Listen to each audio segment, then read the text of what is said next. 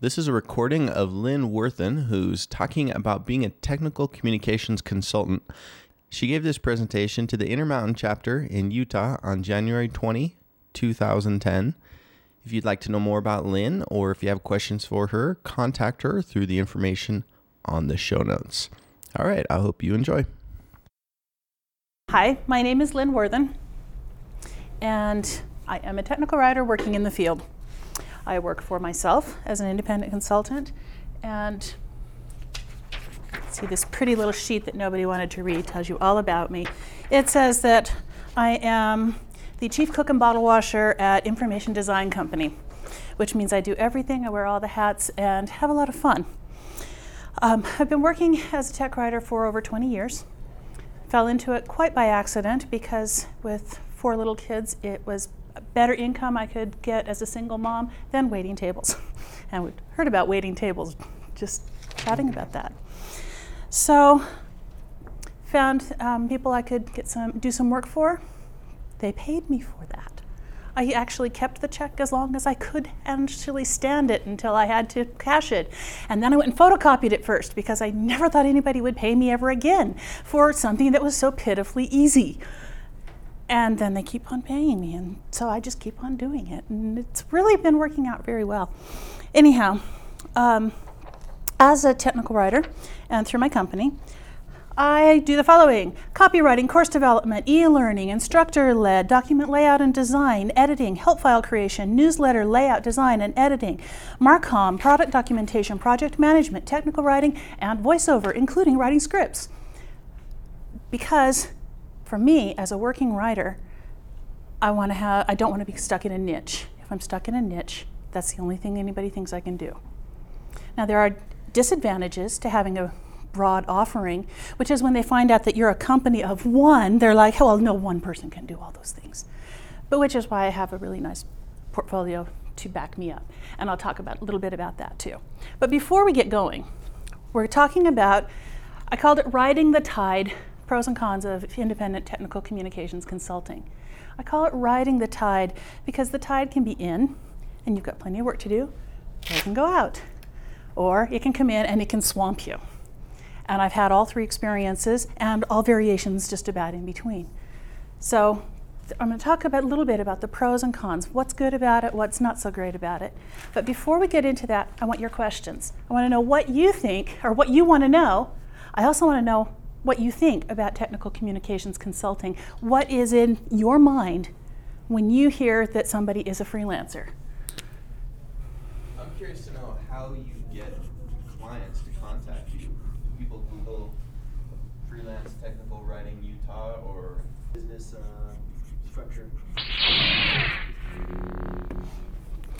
Okay, so we want to talk tonight about business structure and decisions. What types of business structures, what are the legal ramifications, and why I made the business choice that I did.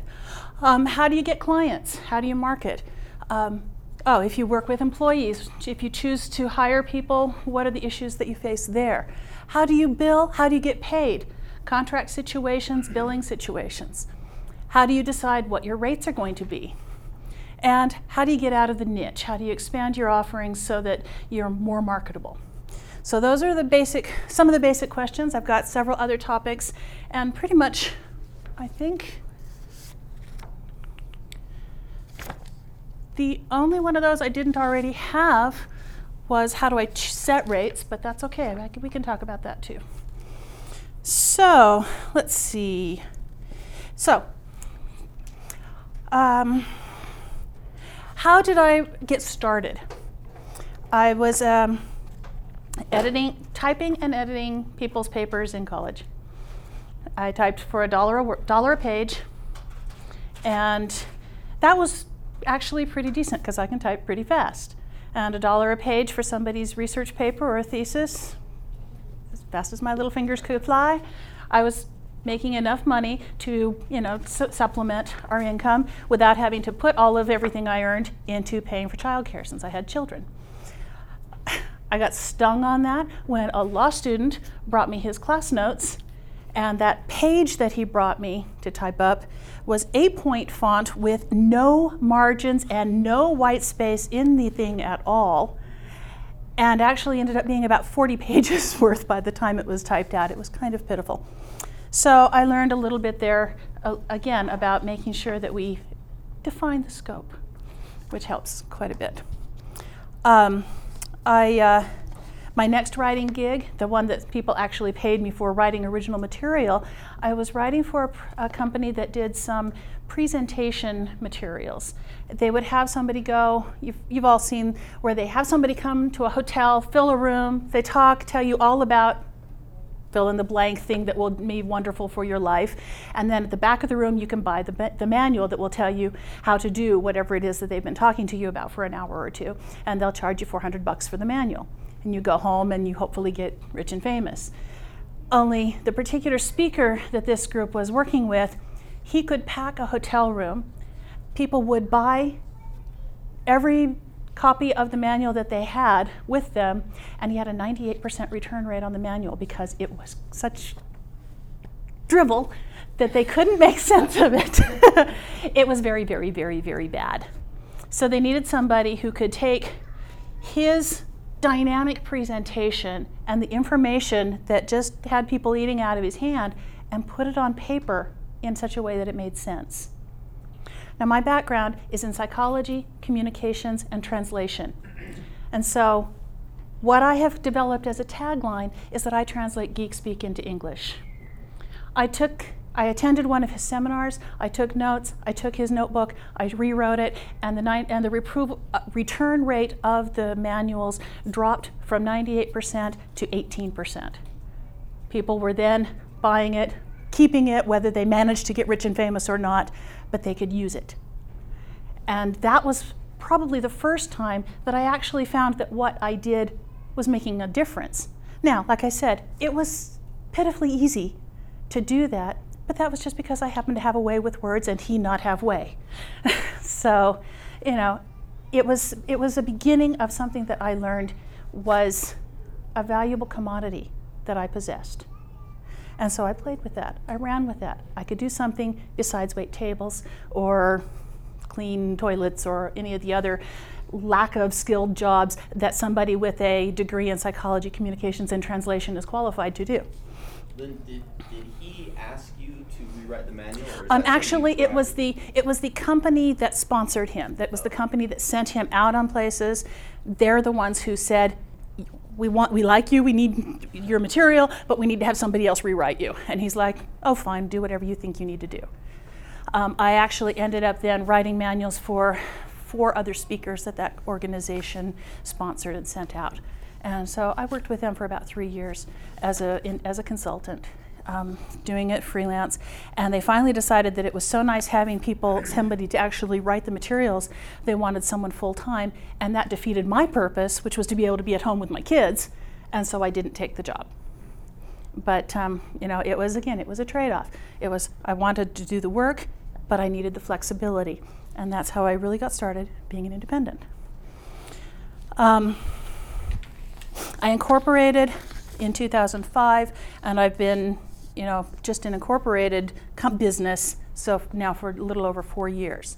In the intervening years, I've worked just about every way that there is. Um, as a sole proprietor, as an you know, independent, as a full-time captured employee, as a part-time, you know, you name it, I've probably worked that way in one way or another. When you say incorporated, I assume you mean uh, I am an S corp. Business license. yeah. Okay. Yeah, the the full nine yards, and I did that because mostly for tax reasons.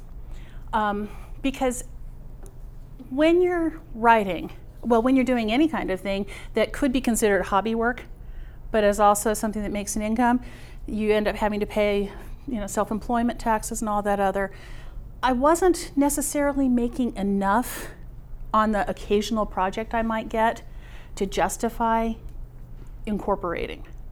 I also didn't have a lot of the legal issues that had potential for you know catching me up.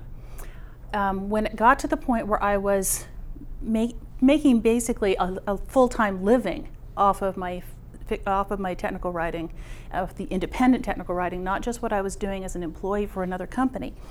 That's when I went and I talked with my accountant and I talked with a lawyer and had them walk me through the different types of business structures that were available and and help me guide a plan, create the plan that was going to work best for my particular needs.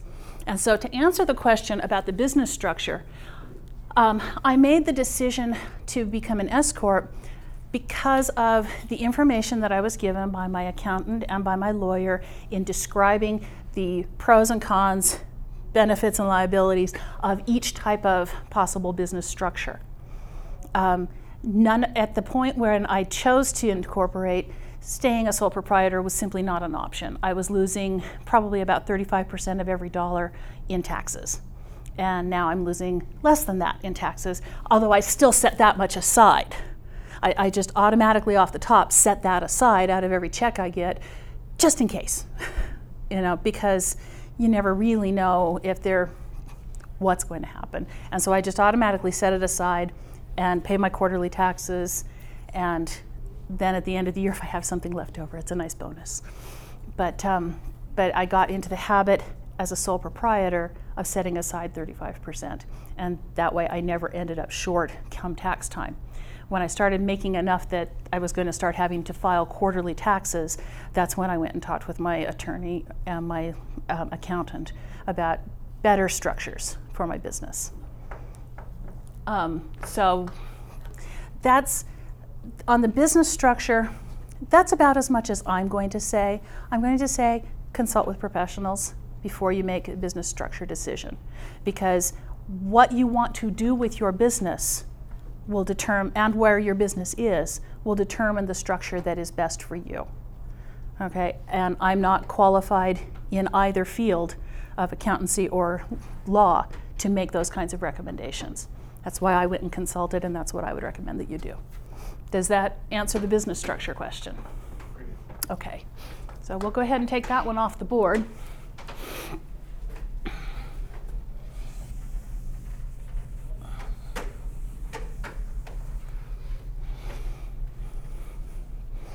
Now, there are all kinds of fun pros and cons to being a, uh, independent. One of them is that you can set your own hours.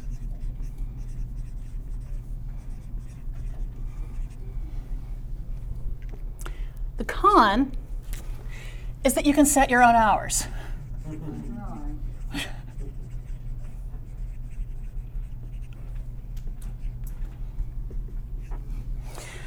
And the reason that it's a two edged sword is because, well, here's an example. I'm on a serious project deadline right now. I'm actually on a double project deadline where I have one project that ends next week and another project that ends the week after.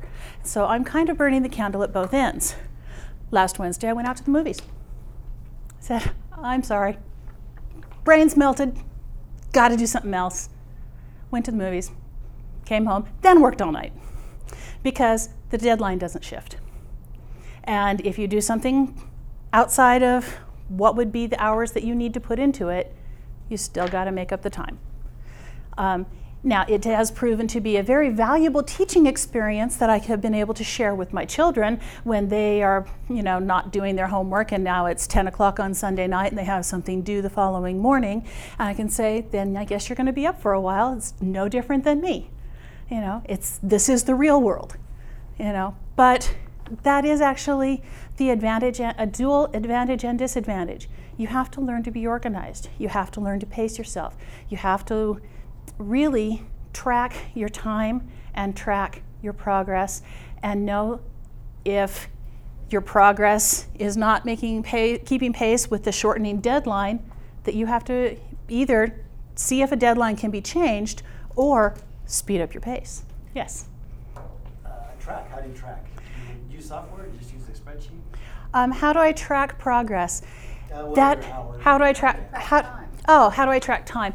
I track the time for billing. I just use a spreadsheet. I track it to the quarter of an hour, and I record, you know, basically what kind of things I did in a given day. But I don't go into a lot of detailed timekeeping because otherwise I'm spending a half an hour recording eight hours worth of work. I'm not going to do it to that level. Um, but I provide enough information that I've only had one, one contract employer who has ever wanted more detail than what I give. and they wanted more detail in just about every aspect of the project. So it wasn't just related to the timekeeping that I was providing. Um, they needed it broken out for billing purposes to their clients, and so they had to know if you're writing this topic, which is for a particular thing that it was done for a custom client, they needed to know how much time you spent on it so that they knew how to bill the client. Um, for that, then I used the client's timekeeping tra- uh, tools. How often do you bill by hour versus by project? How often do I bill by hour versus by project? Well, that's a fun one because when I'm talking with clients about money, in the first place, well, let's get to that. How much, one of the things about consulting is that the money can be all over the map. I have worked for as little as $18 an hour and as much as 65. And I have seen those rates for the same skill set in the past six months. Because, especially with the current economy, what people are willing to pay or think they should pay for somebody just to write is all over the map. And so they think that by saying, we need somebody with five years' experience and can do API level documentation and we'll pay you $22 an hour, that they're going to actually get somebody who knows how to spell. When most of the people who know how to do the level of work they're talking about won't even, will just delete the, the ad, won't even talk to them. And I won't even forward them to people that I know are looking because it's a waste of it. I know they're new grads. Um, well, but it depends on, yeah, it depends on the level of experience that a client is looking for. Um, Oh, that's right. you know, so if they're looking for something, yeah, if they're looking for something entry level, then a lower wage or lower rate is, is one thing. But if they're looking for something higher, then it's you know totally different. But because because okay, I work also for clients all over the co- state, all over the country, and have worked for clients out of the country. So rates vary. And the STC's salary survey used to be really good at helping you kind of pinpoint what rates are. was off the wall. This one is real. This year's is really bizarre. I, and this year is really bizarre. So you know, all bets are off.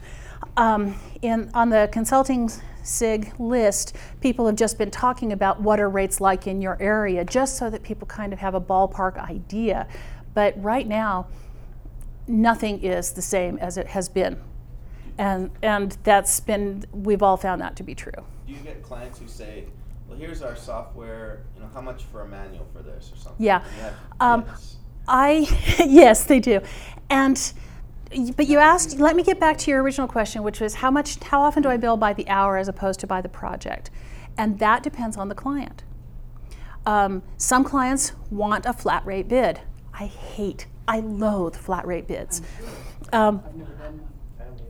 I, I've done them, but I really hate them. Um, I I like them best when I can bid, you know, for something that I can do in my sleep and then give them to give to them a week later. But, you know, but um, honestly, if a client has a project that I simply can't scope, and I've been doing this for 20 years, so I have a feel for when I look at a product and look at something and say, okay, if this piece that you've given me is typical, and you tell me that there's 20 pieces like this, 50 pieces like this, I can tell you about how long it will take me to write it. Okay? And then I can bid it out.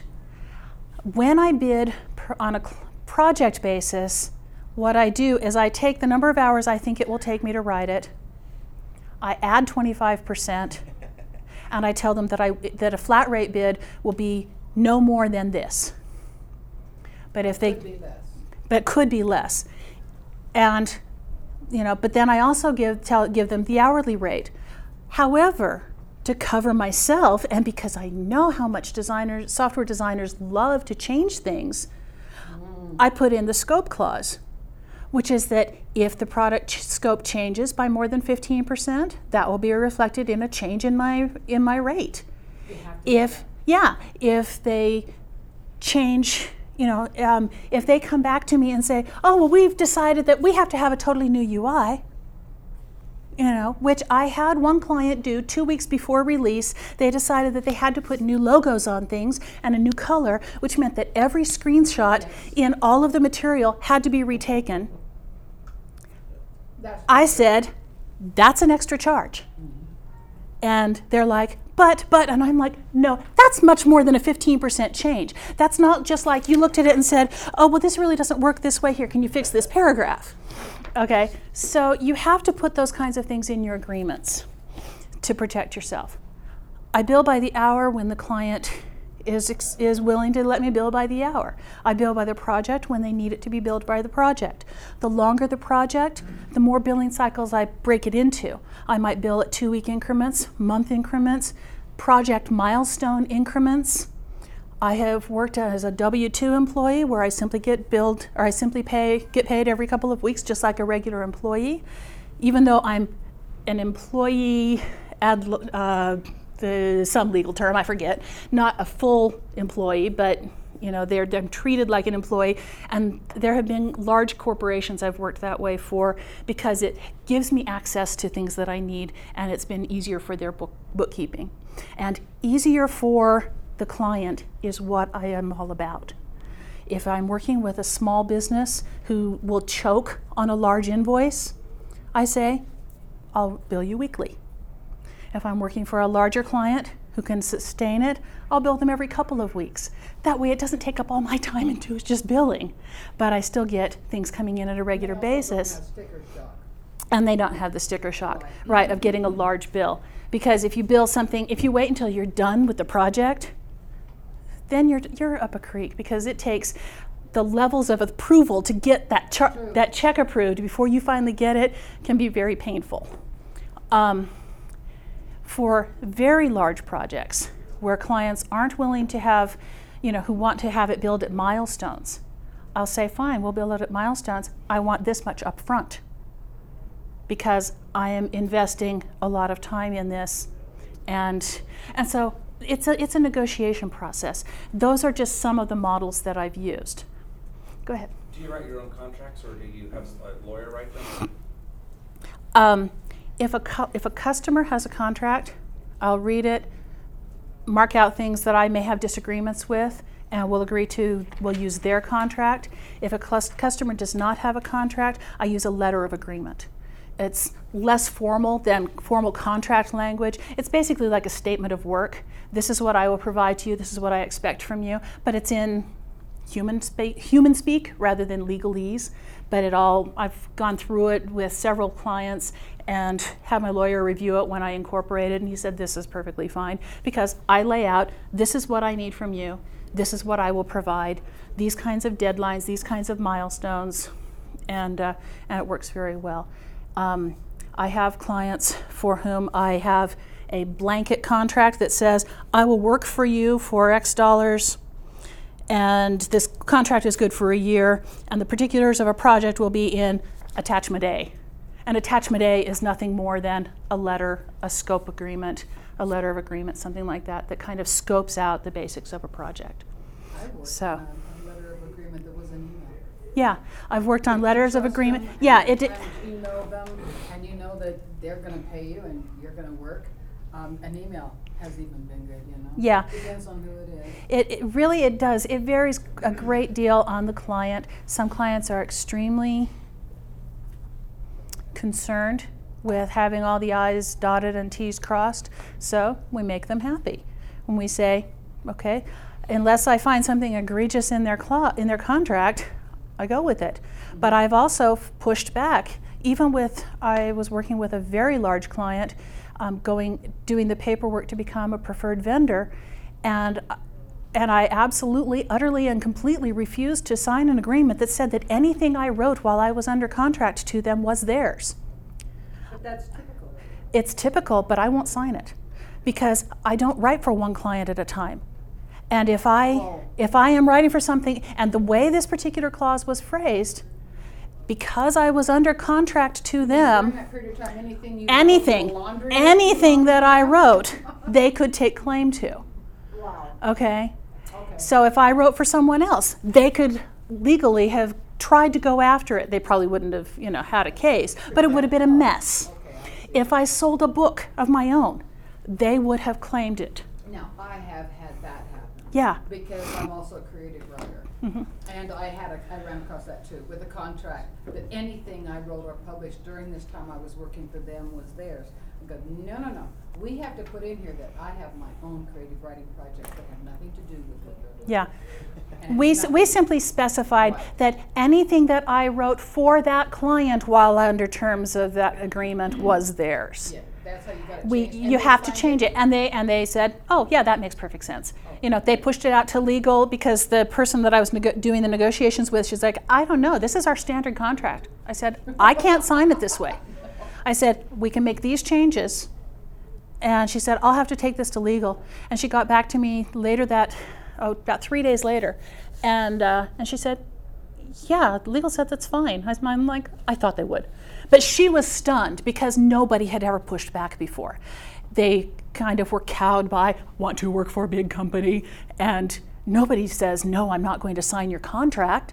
Well, you have to protect your career. You are responsible for your own career. You have to protect your own interests. And then protect the client. Because it's just like if an airplane is going down and the little thingies drop down out of the thing, you have to put the mask on your own face first before you can help the guy next to you. If I don't protect my career, I don't have clients I can serve. So I had to contractually look out for my company's interests before theirs. So that's, and that's pretty much all I would say on contracts is that, you know, you work it out, you push back if something doesn't seem right. I've gone to my lawyer and had him explain sections to me that I'm sitting here going, okay, I've had a basic course in contracts law and I have no idea what this said.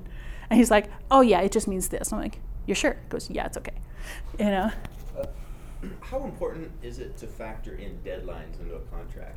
Do you ever have clients who are just kind of they don't give you a firm deadline and then the project never ends and you never really get paid and Yeah. so forth? Um, yeah. um, and when that depends a lot on the project when you're first getting started discussing it, um, because and on how you decide how to bill. Okay, now I've ta- I've had clients where a project just kept going on and on and on, but I was billing them once a month, so I didn't care how long it went on, and they kept wanting it redone and kept changing their software. So as long as they want to keep redoing it and I'm going to keep rewriting it, we could go around on this forever.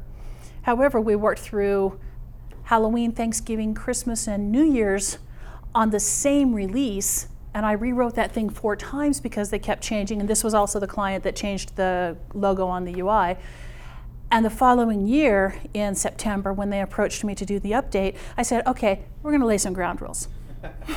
you know, um, because I'm not working this, these, these blocks of days. I'm simply not there. So if you have stuff that needs to be redone, it's going to have to be done either before or after. Um, we can call the deadline whenever you whenever you want to call it done. That's fine with me, but these are my blackouts.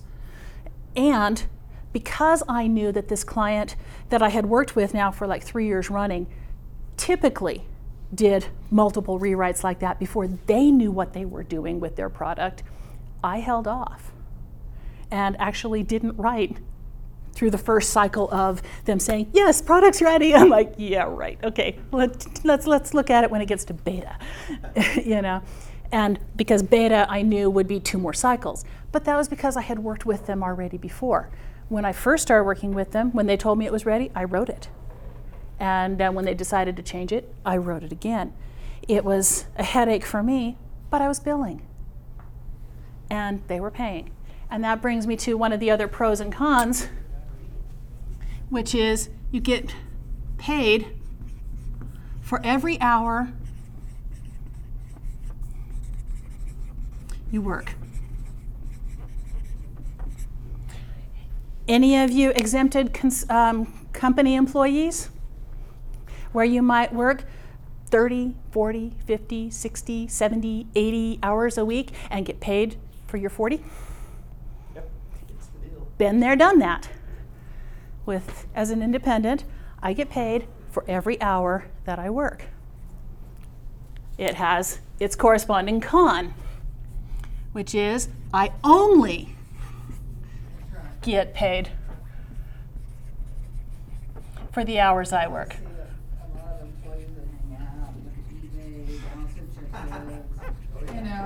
When you're working for yourself, you can't do that. I only get paid for the hours I work. What that means is that, for example, right now, project that I'm on, people go to lunch. I don't.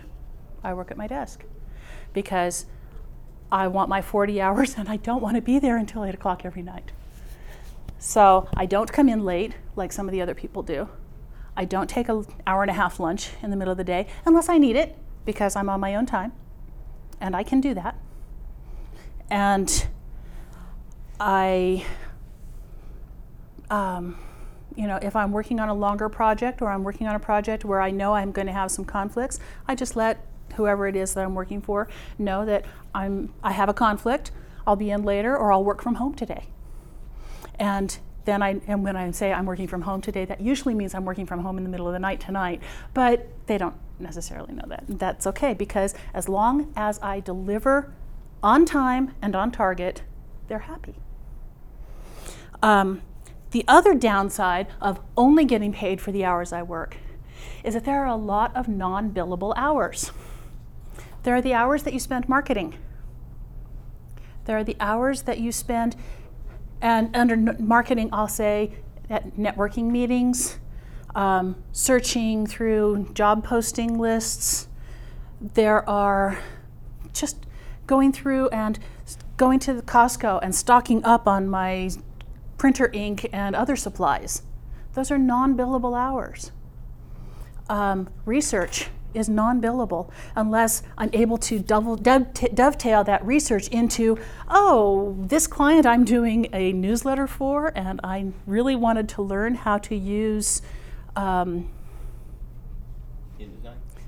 not InDesign. What was I was using FrontPage. I was doing an online newsletter for them, and I was learning FrontPage as I was doing their newsletter, which meant that I actually put in hours that I couldn't bill for, but I also was learning something on the project that then became another one of my tools.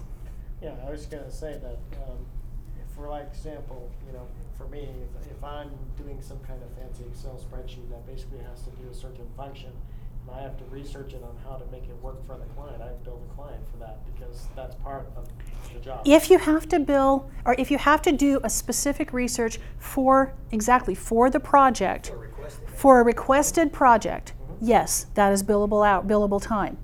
But if you are doing it, for example, the project I'm working on right now with this client, it's almost entirely in FrameMaker.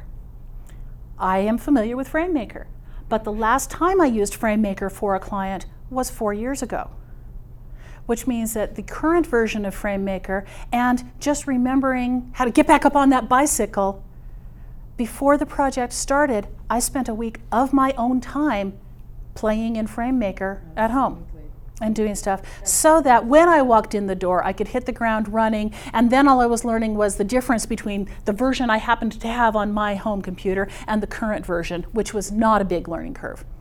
But I reacquainted myself with those tools before I walked in. I could not bill for what I did during in that ramp up time. But it set me up for being able to walk in and be productive. So there are, you know, you only get paid for what the hours that you work. And in order to earn in order to earn, you know, what you're used to living on, you know, the live at the standard that you're looking at, you've got to figure out, you know, what your rate is, how many hours you're going to work in a given year. Set aside your taxes because no company is going to be doing that for you. So you have to figure out both your gross and your net. You're not just working to your net. Yes. I want to ask you a, very specific question on that when you're when you're determining what you want to build because you said you set aside 35% for taxes. Yeah. But that's not taking into account a lot of other things like your benefits, Well, your Right. uh, vacation time. You don't all get those yeah other those well, and that's So where you've got to figure that into what you're. I have to figure that. No, no. Because if I want to go on a vacation, then I say, that vacation I think is going to cost me $1,000. How many hours is that going to take me? And I earn for that target. Okay? And that will be something that I will do in addition to whatever it is I'm looking at for my normal stuff. I have four workshops I will be attending this year um, on, in Oregon on different topics. I so I will be traveling out there four times this year. One client last year paid for all of those trips um, because of the hours that I was able to put in at the rate I was able to charge. Okay, but when I when I was doing that, it was like this is going to be my my my retreat project. So then ultimately, And- the client still ended up paying. The client, oh yeah, oh yeah. But but I didn't factor that. I didn't figure what I earned from that client into what I consider what I need to earn for the year. Do you follow? Um, let me let me break it down for you this way. Okay, if I'm charging thirty-five dollars an hour, and I work a thousand hours in a year, that's a gross of thirty of thirty-five thousand. Then I set aside that 35% for taxes, and by taxes, that's all of those state and federal withholdings and self or and empl- unemployment tax and all that other stuff. Um, and usually, because of the way my business has been structured, usually that actually ends up covering the insurance premiums since I have to do self insurance as well.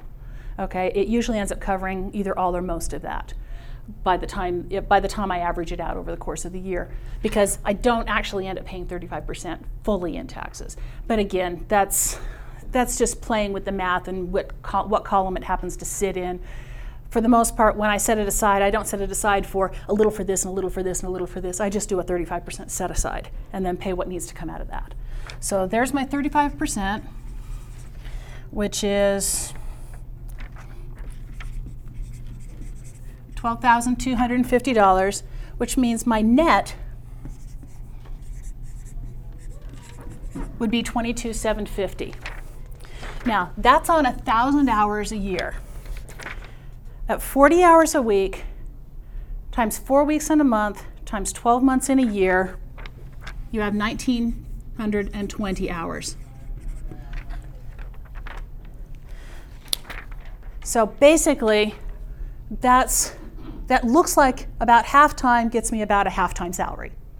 Okay? Now, I'm actually working more than a thousand hours because I'm having to do all of this other stuff, all the marketing and managing stuff.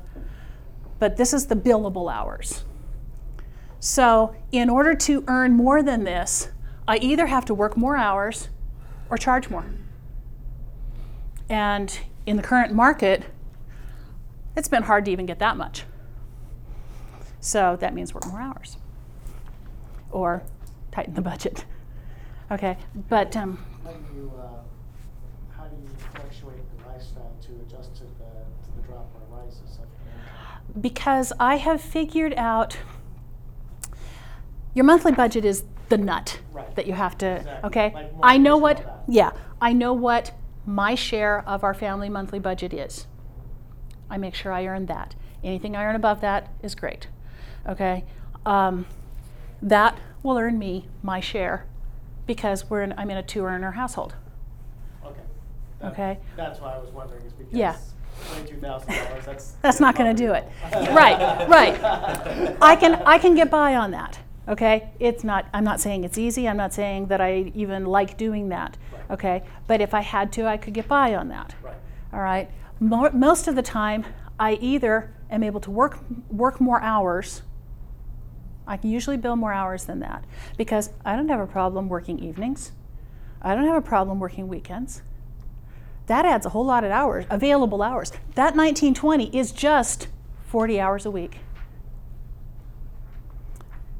I work my own hours, so I can work more if I want to or if I need to. If I'm doing projects for 20 hour for $20 an hour, I'm going to be working more hours.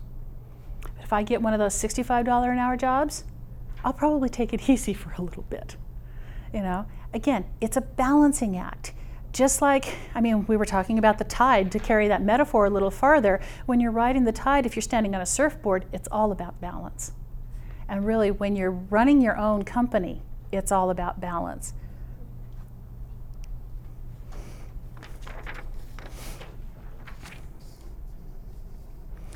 Lynn, is thirty-five dollars an hour really kind of like the, the average rate for, for this area? Um, Seems incredibly low. it is incredibly low, okay? But for probably the last six to eight months, it's been almost on the high side of what employers have been willing to pay. Everyone's budgets are tight.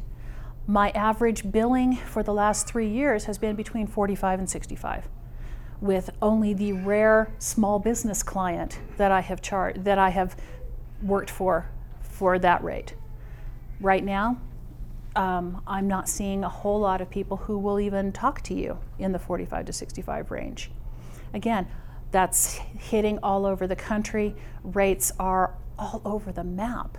They are all over the map because last I was offered a job at sixty an hour just in uh, November hmm here. Yeah.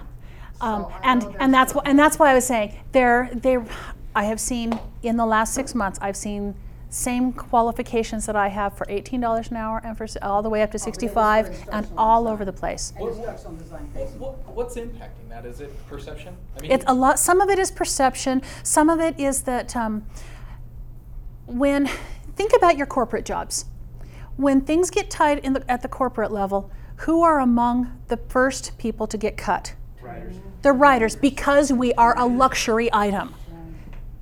Okay, Writers are considered by corporate America to be a luxury, and why is that? Because anyone can write. so, you know, you keep on saying that also, but I That's- disagree. I disagree too. completely disagree. I no, that's what. But that is the mentality, and I have Job descriptions to say secretary slash tech writer. yeah, and I have honestly walked into I have honestly walked into companies where I have been given something to to rewrite, and asked who did who did the original so that I could maybe talk with them if they were still around, and they said, oh yeah, it was our receptionist who wrote it, and I'm like, okay, you know. Um, so they will literally, there are companies who think that because somebody knows how to type, they know how to write. There are companies who think that because the engineers know how it works, they know how to explain it. So we always say this in jest. We always say anyone can run. We're saying it in jest. But how do we, if we're saying it in jest and joking around and saying no one reads their manual, how do we change that perception as professionals? by writing good manuals and by showing them what they need to see. Um, that's where one of the things that I would say as a recommendation is to, if you're going to be going and trying to, whether you're looking for a full time job or as a consultant, is to have a portfolio. Something that when somebody sitting there across the table from you is looking at it, they're looking at it and they're going, this makes sense. I can actually, I can understand this and I don't even know what you're talking about because they're looking at something that you have done that is high quality work. I have my portfolio in a three ring binder that I change out sections of material for depending on who I'm going to see. Um, so and I so that I can keep stuff current, keep, keep stuff clean, keep it pretty, keep it current, keep it relevant to the client that I'm talking to, but so they can see samples of what I can do and what I can do for them. Do, do you mostly work with local clients or? No. I mean, if you have like paper portfolio Mhm. and you're trying to get a contract out of state, that's not going to work, right? No, um, out of state, then I will either have them, uh, I will either give, usually for out of state portfolio, I will give a uh, zip file containing excerpts from material that I have the right to use as samples. Um, with most of my clients, I have asked for permission to use usually an outdated version of what I've written. Then I never use a current version of what I've written as a sample. I usually use at least a version or two back of some material. And then I'll get to that in just a second. And then I only use an excerpted portion of it. Okay? And that way, th- um, I'm not giving anything that hasn't already passed into public domain. And that's why I use an older version. Okay? You're not revealing any trade secrets, any proprietary secrets by using an older version. But you still have to have permission to use it. Even the older one. Yeah, even the older one.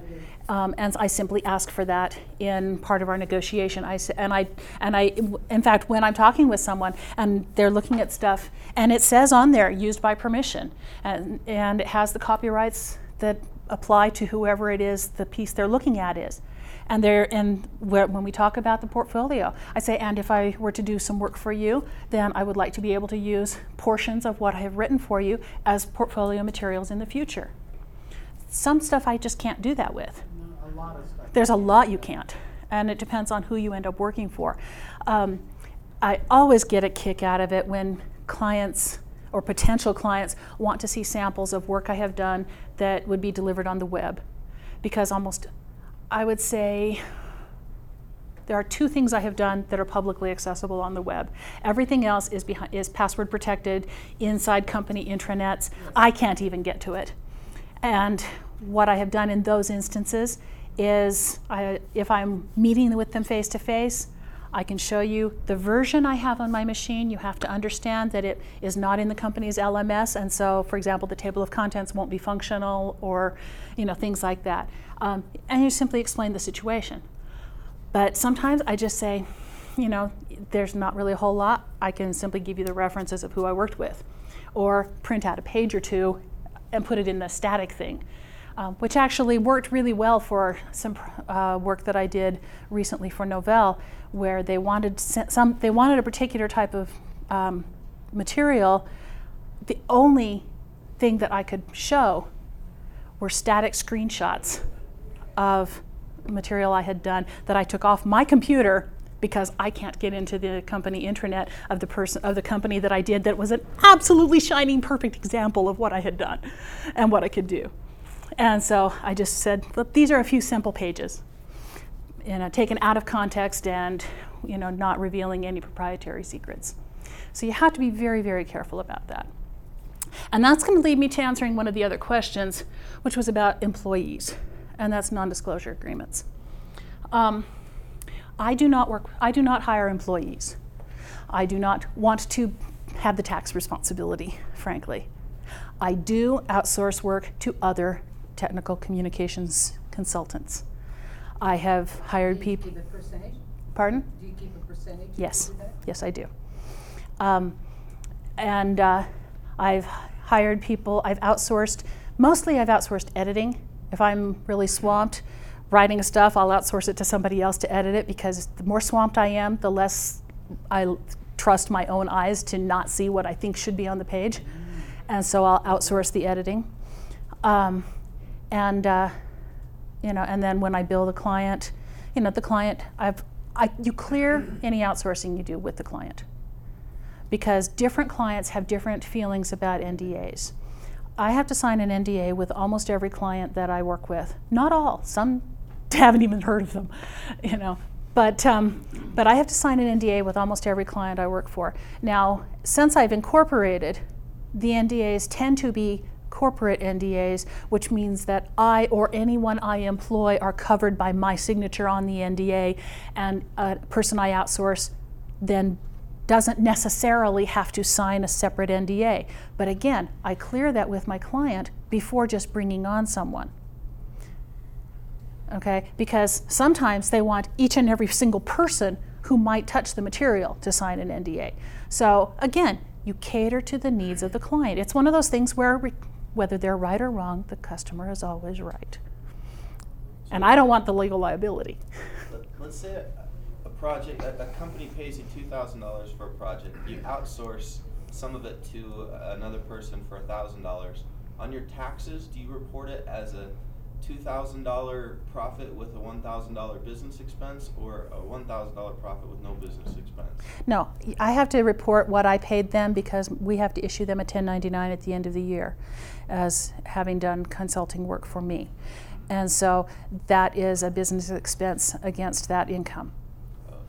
And so um, when I when I send all of my financial stuff to Dave, I just give him this is what we brought in and this is where it went out, and I break it down. The IRS has this list, and I got it some years ago, and I just keep it on my spreadsheet so that as I went, and I don't do this as often as I should, but when I enter stuff that I'm paying, when I'm writing checks or paying bills or whatever, you know, I can put I can automatically just in a different column put the IRS tax category that that thing pertains to. And then at the end of the year, I can just hit sort, sort it all by category, send it off to the accountant, and he loves me. Most of the time, I end up doing most of that entering the categories in during the month of February when I'm hating life. Quicken? Yes, if I bothered to learn how to use Quicken, but I'm bothering to learn how to use all the tools my clients need, and so I just do my paper, my books in in, in Excel, and I do it in Excel because I can keep all kinds of different spreadsheet pages for all kinds of different things and figure out a lot of stuff. I, I I'm I cut my teeth on spreadsheets so long ago that that's just been very convenient for me. And so that's the way I tend to run my books. But not everyone will, not everyone likes it, not everyone's good at that. Some for I know a lot of people who use Quicken or QuickBooks and who like it very much. Um, I, like I said, I've just never gone that particular route. Um, I don't carry an inventory. I'm just straight what comes in and what goes out accounting. So I don't really need all of the other um, features of an accounting package. But again, that's the way I've structured my business. And part of the reason I've structured it that way is to keep it as simple as possible and so that I can understand it. Because if since I'm the one who has to pay the taxes and pay the insurance and all that other stuff and hold the liability, I need to be able to understand what it is I'm being liable Is for. good book on doing all the taxes that you recommend, other than like the IRS pamphlets? Um, yeah, I'm just saying. They're, yeah, they need to be rewritten. Uh, actually, there are quite a few, you know, like the dummies guides and stuff like that. And in spite of the stigma of the funny covers, they actually have a lot of good, very basic information in them. Um, if you if you find and work with an accountant who can explain stuff to you, mine actually, my accountant has explained more to me than any book ever could you know, and he's nice and doesn't make me feel stupid. So, you know, but I also, you know, in one of my many trial majors in school, I also studied accounting. So I have a little bit of a basic background on that. It was it was one of those things that I studied just enough to know that I didn't want to do it for the rest of my life. So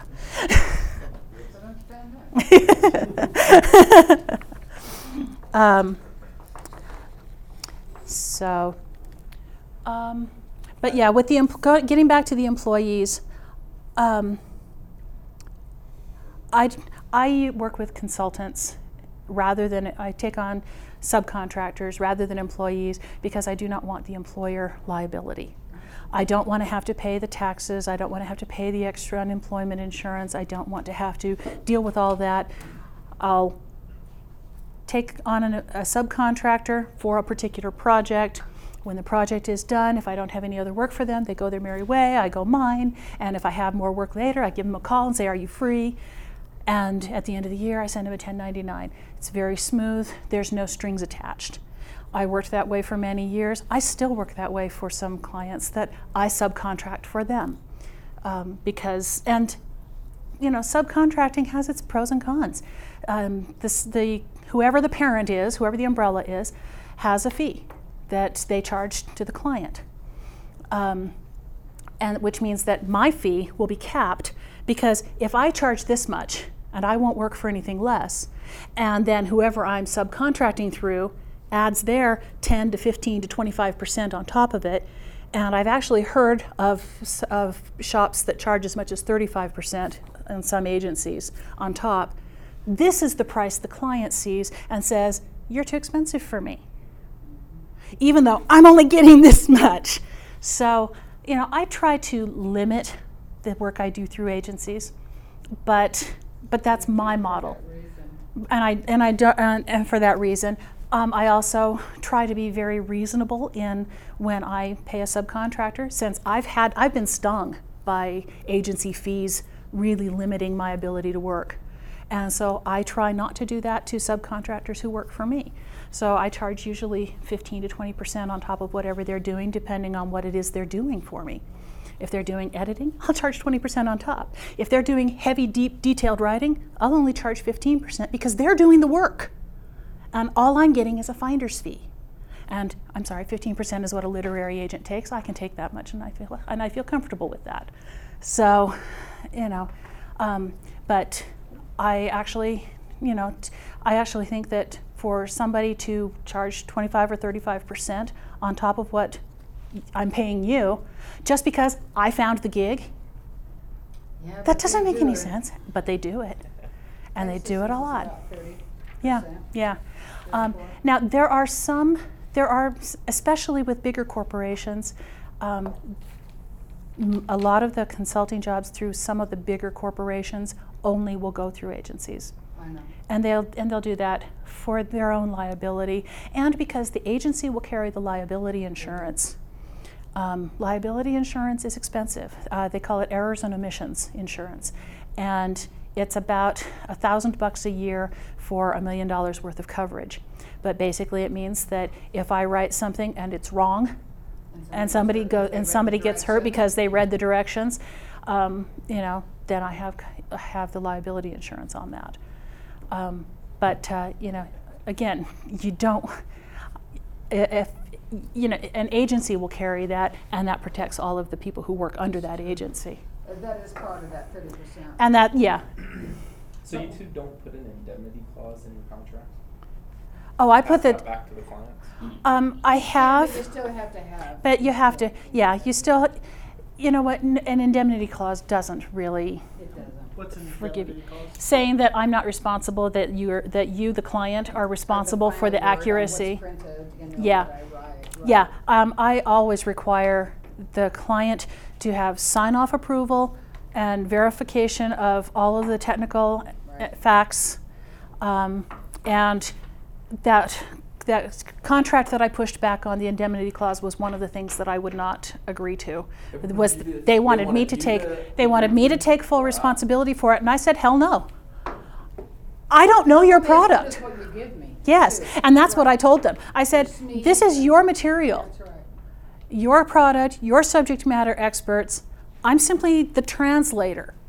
If your subject matter experts who are reviewing this material can't make sure it's accurate, how am I supposed to know any better? You guys take liability for it. And legal agreed. You know, that's an interesting point. Um, so, being a contract writer, Yeah. obviously, at least with, with my with my network engineering group, I've been with them for like ten years, and um, and I'm not an engineer by any stretch of the imagination, but I know enough to uh, know what I'm talking about when I when I talk about a high level. Sure. You say you're a contract writer. Since you're exposed to all different kinds of industries and technologies, you really do have to rely on the SMEs to basically. Oh, absolutely. Absolutely. And if they're in the dark, they're in the dark. Yeah. Yeah. Yeah, yeah. The, I do not do anything without a subject matter expert access and a subject matter expert with sign off authority. Because if that subject matter expert can tell me, I mean, you know, if you can say to me, oh, yes, this is right, this is right, this is right, and he says it's wrong, you know, then I'm screwed. And I might not get paid. So I want whoever it is I'm going to, as my subject matter author- expert, to be able to say, yes, it's right, yes, it's done. And I've had to work where it's under committee, and I've had too many people arguing over whether it's right and whether it's done. So, and so then it's like, when you guys sort it out, I'll write the final version. But you guys figure it out. And I will not take that, I will not make that decision. It's not mine to make. And is that in your contract? Do you specifically state that I must have an SME to basically validate? I, I always require a subject matter expert with sign off authority. Yes. Okay. That's nice, that, that little caveat with sign off authority. Yeah. didn't I learned that. I learned that a long time ago the hard way. Yeah, we I, that being edited by committee, that was how I learned that.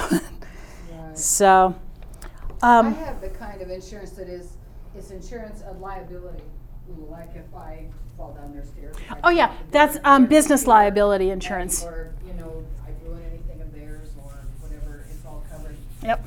But with this particular client, I don't have to have errors and omissions, and so I'm not buying it, but with Disney, I did have to have it. Yeah, I only buy I only buy it I only buy it when I have to have it and if I and if I don't have to renew it, I don't renew it for the following year. I just get it again 3 years down the road when I need to. Business liability Yeah, business liability I always keep. Um, but uh, errors and omissions I only get if a client requires it. Um, so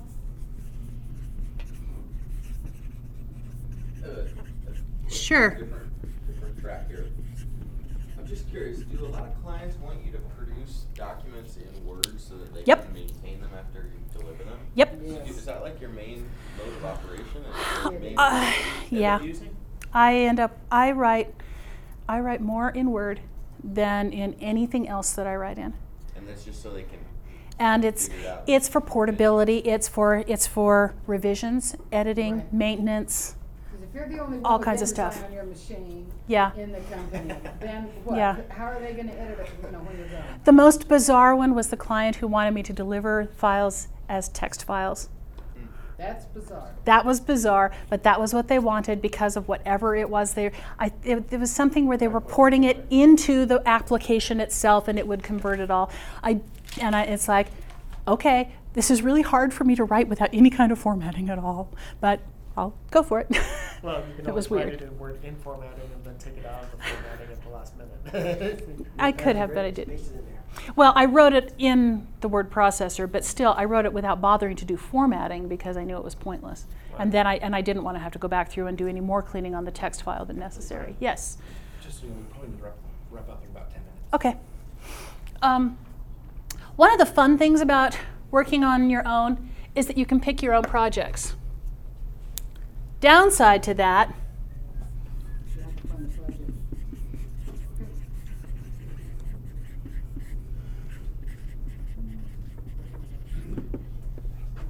is that you have to hit the ground running.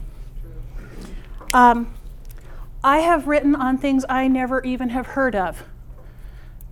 And and I kid you not, my very first technical writing project was writing about a router.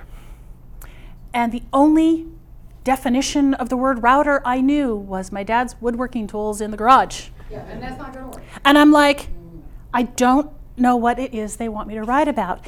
And asked a lot of questions and discovered, oh, okay, I have to write on the installation of this this thing that I'm terrified of breaking and had the machine open because I had to actually do it to know what I was writing about. And I'm sitting here trying to put it in very gently because I don't want to damage any little pieces I might damage because I had no idea what the hell I was doing, right? But it said it goes in there, so I'm putting it in this little slot.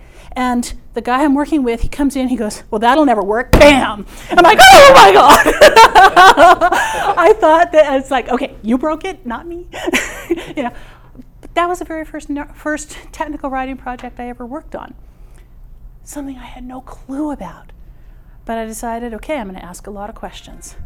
And that's what you have to do is ask and ask and ask. And do your own homework, do your own legwork, Do your own homework. a lot of your own homework, especially depending. myself Flash and I taught myself HTML. I taught myself. I didn't do any of that Yeah. in company time. It was You'll do on my own you'll you'll learn tools that you never thought you would learn. We lost our um, the developer who developed our e-learning um, package. He went to a different company, and we were getting ready to update a product. The package and book got handed to me. I'm like, I designed the learning tool, but I didn't program it. well, you're going to program the update. I'm like, Don, hi, I know you're at another company, but how would you like to go to lunch? and I took Don out to lunch like four times in the, ne- in the coming month. Once a week, we would go to lunch and I would ask him questions. And I paid for his lunch and he gave me tutorials on how to use this tool. That's just developers survival tool? Make the code so you can do it. Yeah. Um, but then I learned how to do it, and then I developed several other e learning packages in that tool because I had learned how to use it. And then I learned other tools that were even easier to use. You will learn things you never thought you would learn if, and this answers your question of how do you get out of the niche, and that's by falling out of it. Um, I didn't learn how to code because I wanted to, but because I had to. Um, I learned HTML because I was writing for an e commerce package and it had HTML in it. And I'm like, okay, this is going to be part of it. On my way home, I stopped at the bookstore and got an HTML for Dummies and went home and started figuring out what HTML meant. Um, I learned how to text message because I was working, going to be working on a project with Nokia. It was a worldwide project. Team members were scattered from Singapore to Finland, and everyone was communicating via text. And my teenage daughter had to teach me how to send a text message and how to receive and read one because I did not know how. That's how I learned. Now I talk with all of my children via text, and everybody thinks it's just really cool that, hey, your mom can text. but um, Then I have a question. Uh, Yeah. You, you started, you started off in the world of consulting and, and freelance because you wanted flexibility. yes. But after, uh, I don't know, maybe, uh, is that still the primary reason that you you decided to to be a consultant rather than Flex, a- there's a there's company? three reasons three reasons why I stay a consultant: flexibility, variety, and freedom. Because I still set my own hours. I still can take my son to the doctor yesterday and then come in and still do my work. Um, when my father had cancer last or summer before last, I simply packed up laptop and worked out of my sister's dining room in Indiana during the summer while my dad was ill so that I could be there and still do what I needed to do for my clients. Their work was not significantly impacted. The two that I had major projects with, I let them know what was going on so that we could reduce the workload for a little bit. But other smaller clients, it was seamless. They didn't know I was in Indiana and not in Draper. Um, so there's a lot of flexibility. And the variety is stunning.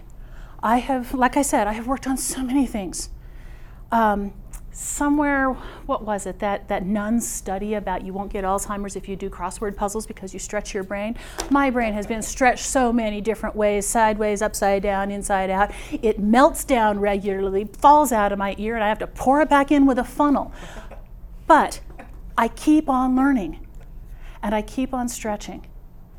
And then somebody will ask me two years down the road, How do you do this? And I'm like, I don't know. Well, you wrote the book. Well, then it's in the book because I have to purge my brain every now and then. And, you know, you can only hold so much in active memory at a time. But the variety is amazing. And being able to figure out that, that puzzle, that thing that was just like, hard to, that you couldn't even imagine trying to figure out how to write and explain to somebody else. All of a sudden, it's like, oh, this is so cool because I know it now. So, and then I have had the opportunity of working with amazing people all over the state, all over the country, and in parts of the, and in other countries. I've even gotten to do a little bit of travel to some of them. And that has been really, really cool. Most places won't bring a writer on site, but for a few of them, I have gotten to travel. And so that's been really fun. Another thing that's really nice about, of course, is about being writer in general, is the fact that age doesn't seem. Yeah, it doesn't. And what they, they really seem to appreciate the years, you know, that I have. They appreciate the years of experience rather than looking at, yeah, at what, fact that I have gray hair. right. Um, on the flip side of that, you know, I have to wear more hats than I thought I would ever have to wear. I have to do the marketing, I have to do the PR, I have to do all of the sales, I have to do all of my own bookkeeping. I only have my accountant do my taxes. I don't have him do my day-to-day books. Um, I have to take care of my own IT needs. Fortunately, I happen to have a live-in IT guy, and that's helpful, you know, um, because my husband is a program. My husband's a programmer, and so he's able to, you know, help with a lot of this other stuff, and he knows the inside of the machines far better than I do. But um, I have to do the project management on a lot of projects that I work with. I have to deal with HR issues when I work with consultants that I have hired. Um, I have to do, I'm the custodian. Like I said, I'm the chief cook and bottle washer for my company. And I have to do the writing. So there's a whole lot of hats in there that I'm wearing. Um, and yet, you know, it suits me because I find that the benefits, you know, more than outweigh it. Um, everybody says, you know, oh, the, what's the typical picture? You can work from home in your sweats or in your jammies. I don't like to work in my jammies, so I work in sweats. But, and for a lot of projects, you can.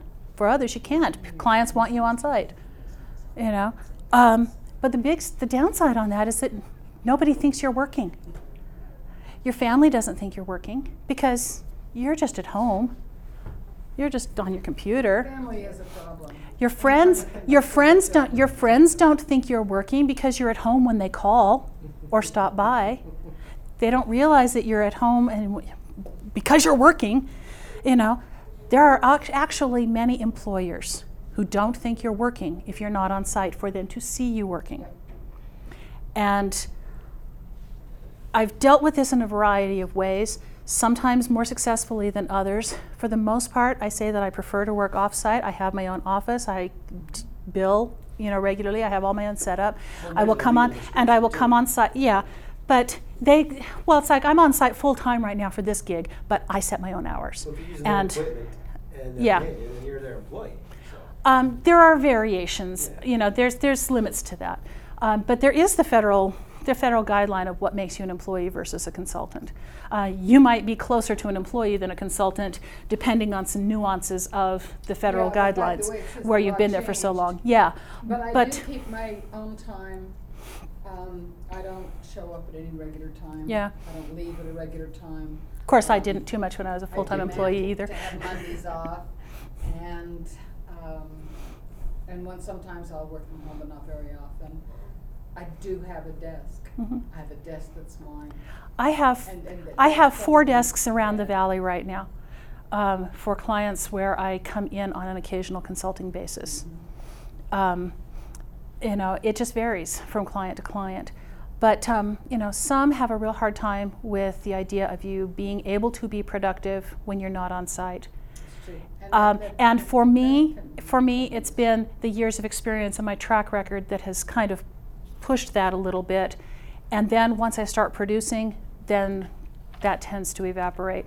But it's it's a consistent, a continual need to educate the client to the fact that you can actually be productive even if you're not on site. Now, I I prefer to work off site, depending on the project. Some things are it's easier to work on site for, It and is. and it really depends. It depends on the resources available, the people available, the numbers of questions that you need to ask. You know, it, it, it will vary. Um, but I tend to juggle multiple projects most of the time. Right now, I have one, it's a huge project, and I have another one that's also a huge project, and I'm insane for having two of them at the same time, and it's just because of scope creep and somebody asked for a certain time period that I thought I would be available, and you know, it, it overlapped poorly. Um, and that happens. I have found that the most I can juggle is six projects at once, if they're not too big. but but um, you know usually two or three because you write something you send it out for review you've got some time to write the next thing for the next person. The thing is though is every client thinks they're your only client and that's the way it should be. Just like every teacher in high school thought they were your only teacher when they gave you assignments.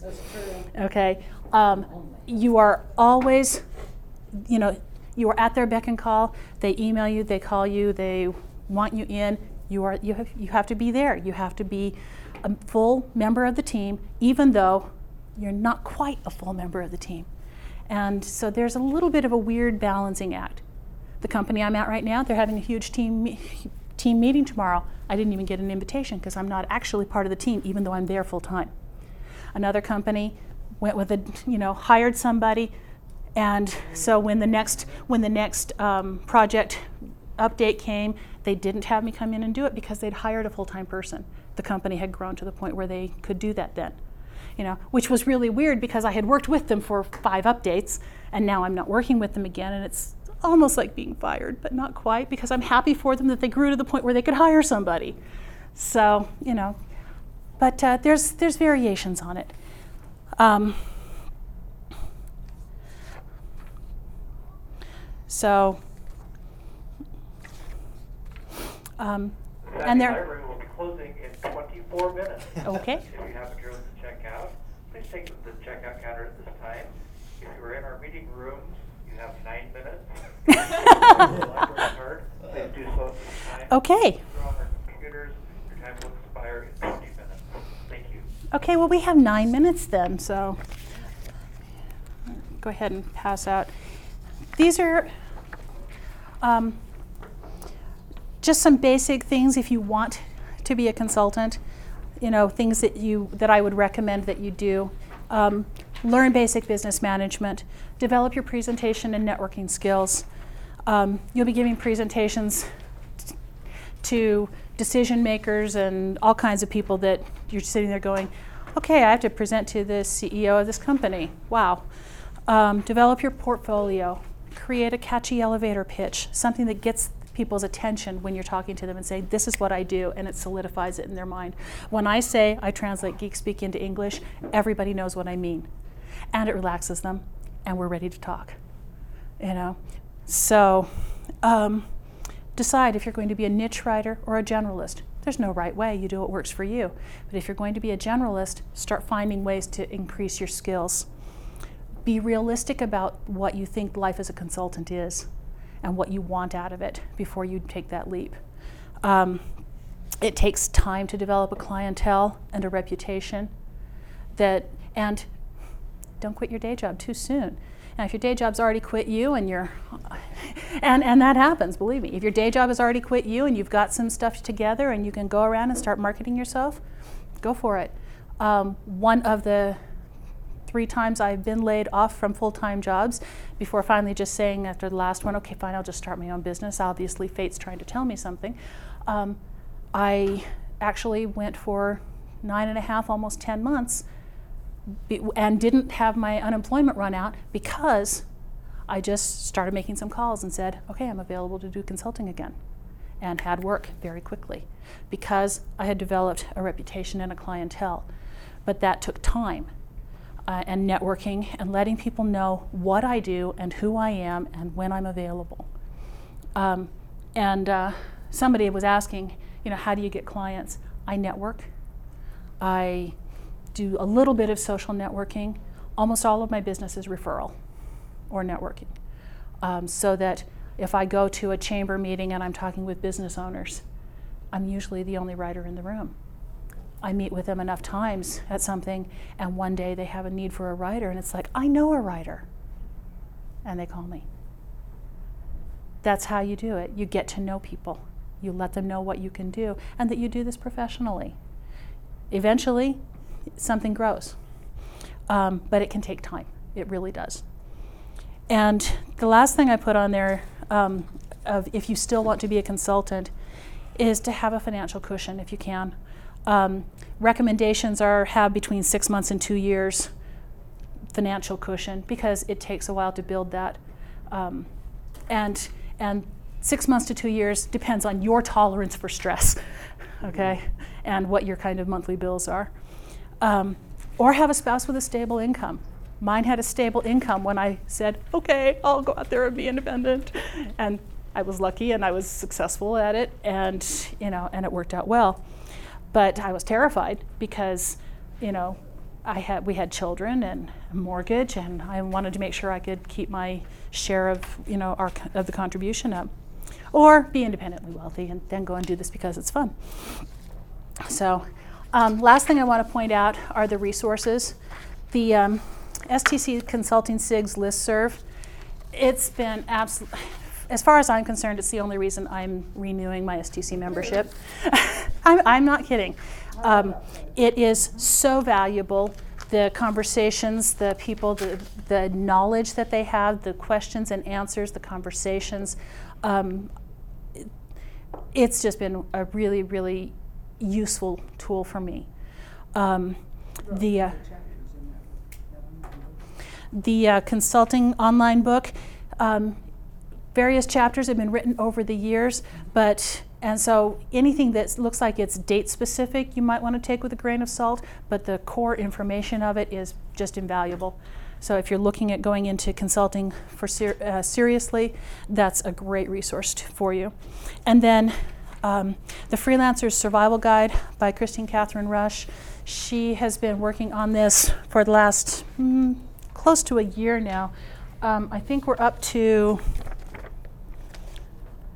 43 installments where she talks about uh, priorities, workspace, illness, vacations, job description, when to quit your day job, when to go back to your day job, um, uh, staying positive, insurance, discipline, uh, seven separate installments on money, two on employees, time, deadlines, patience, setbacks, failures, successes, burnout, flexibility, negotiation, professional jealousy. Um, now, she her primary business is as a fiction writer, but she has also had multiple other businesses, and she knows quite a bit about freelancing. And her the blog there is very very useful. So. Um,